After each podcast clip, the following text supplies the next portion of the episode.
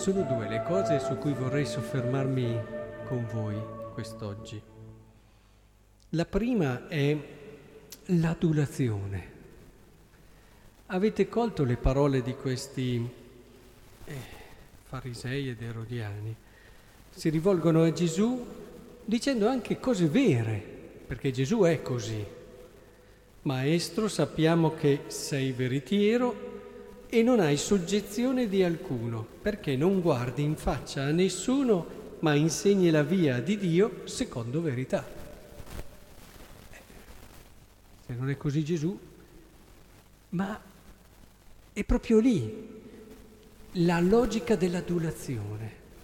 L'adulazione, vedete, parte sempre da qualcosa di vero e soprattutto trova buon terreno nel momento in cui noi ci, concia- ci con, compiacciamo di questo e rischiamo veramente di non avere lucido eh, quello che è il giusto comportamento da avere. Dopo ci attacchiamo a questo compiacimento del sentirci in un certo modo, magari sono tutte cose vere, sono caratteristiche che abbiamo, sono aspetti che ci appartengono, noi ci fermiamo su questi aspetti e dimentichiamo invece quello che deve essere un senso, uno scopo, un obiettivo della nostra vita. Ora, l'adulazione è terribile perché fosse una cosa che si capisce subito lontano, anche eh, al volo, quello che se uno mi dice delle cose non vere, ma quando si appoggia sulle nostre qualità è ancora più sottile, perché eh, quello che fa non è tanto un discorso di dire delle cose false per ottenere un obiettivo, ma è spostare l'obiettivo.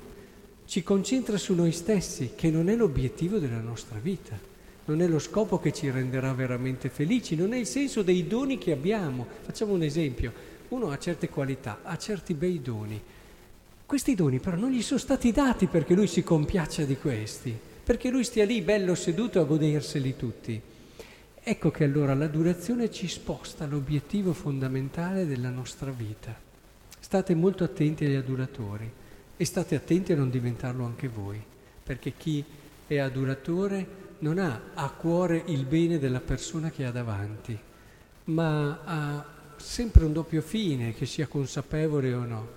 Tante volte c'è anche dell'insicurezza e allora le persone hanno bisogno di sentirsi confermare e e diventano fragili in questo e si lasciano confondere. Voi abbiate la solida sicurezza di chi sa il suo valore e la sua preziosità, ma soprattutto sa che questo valore questa preziosità la comprenderà, la possiederà veramente nel momento in cui ne farà dono. Provate a pensarci, le vostre qualità, quando ne fate un servizio, un dono per gli altri, e quindi non ci state neanche a pensare più di tanto, è il modo migliore per impossessarsene e farle proprie, perché le vivete in verità, per il senso che vi sono date. La vera grandezza non è l'apparire, sentirsi lodati, sentirsi apprezzati.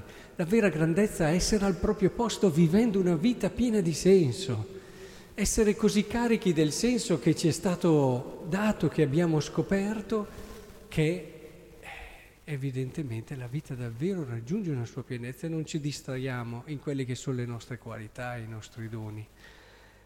Ecco, in questo senso anche la seconda parte è molto bella, perché? Notate come si, la dinamica di questo brano di Vangelo. Gli chiedono, allora, dobbiamo pagare il tributo a Cesare o lo dobbiamo dare o no? E Gesù dice, intanto guardiamo a modo questa moneta. Cioè approfondiamo il senso e il significato.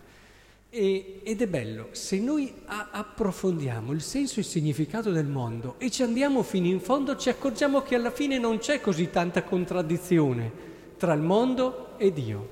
Nel momento in cui tu capisci la logica, la dinamica propria del mondo, ti accorgi che tra Dio e mondo c'è una, una linearità, una continuità, una continuità.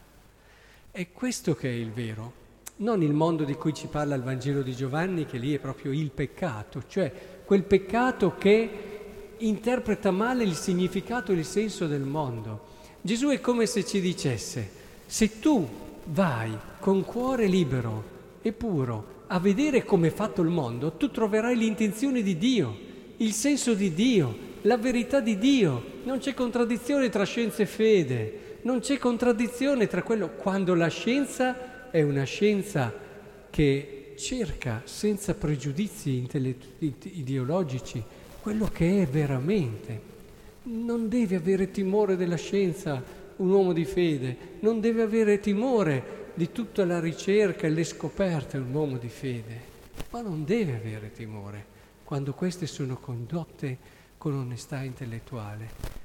E credo che davvero il fondo etico in fondo che il Papa spesso ha richiesto anche ai ricercatori, a, alla scienza, l'importante è che negli sviluppi tecnologici, scientifici non si dimentichi mai un orizzonte etico, alla fine non fa che ricordarci cercate con onestà, con verità, siate onesti e vedrete che non c'è contraddizione, non c'è contraddizione, la pienezza del mondo e la bellezza del mondo, la verità del mondo è quello che il cuore di Dio desidera più di ogni altra cosa. Figuriamoci se deve temere Dio il mondo che ha fatto Lui.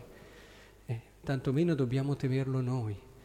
In questo senso, ecco, mettiamoci in questa prospettiva. Ciò che dobbiamo togliere dal mondo è il peccato, cioè quel limite che ce lo stravolge, che ne cambia il significato e il senso. È bellissimo vedere l'opera della creazione, vedere come il mondo nel cuore di Dio era qualcosa di bello, ma lo è ancora qualcosa di bello. Occorre solo togliergli tutto ciò che lo rovina perché ne cambia il senso e la verità profonda.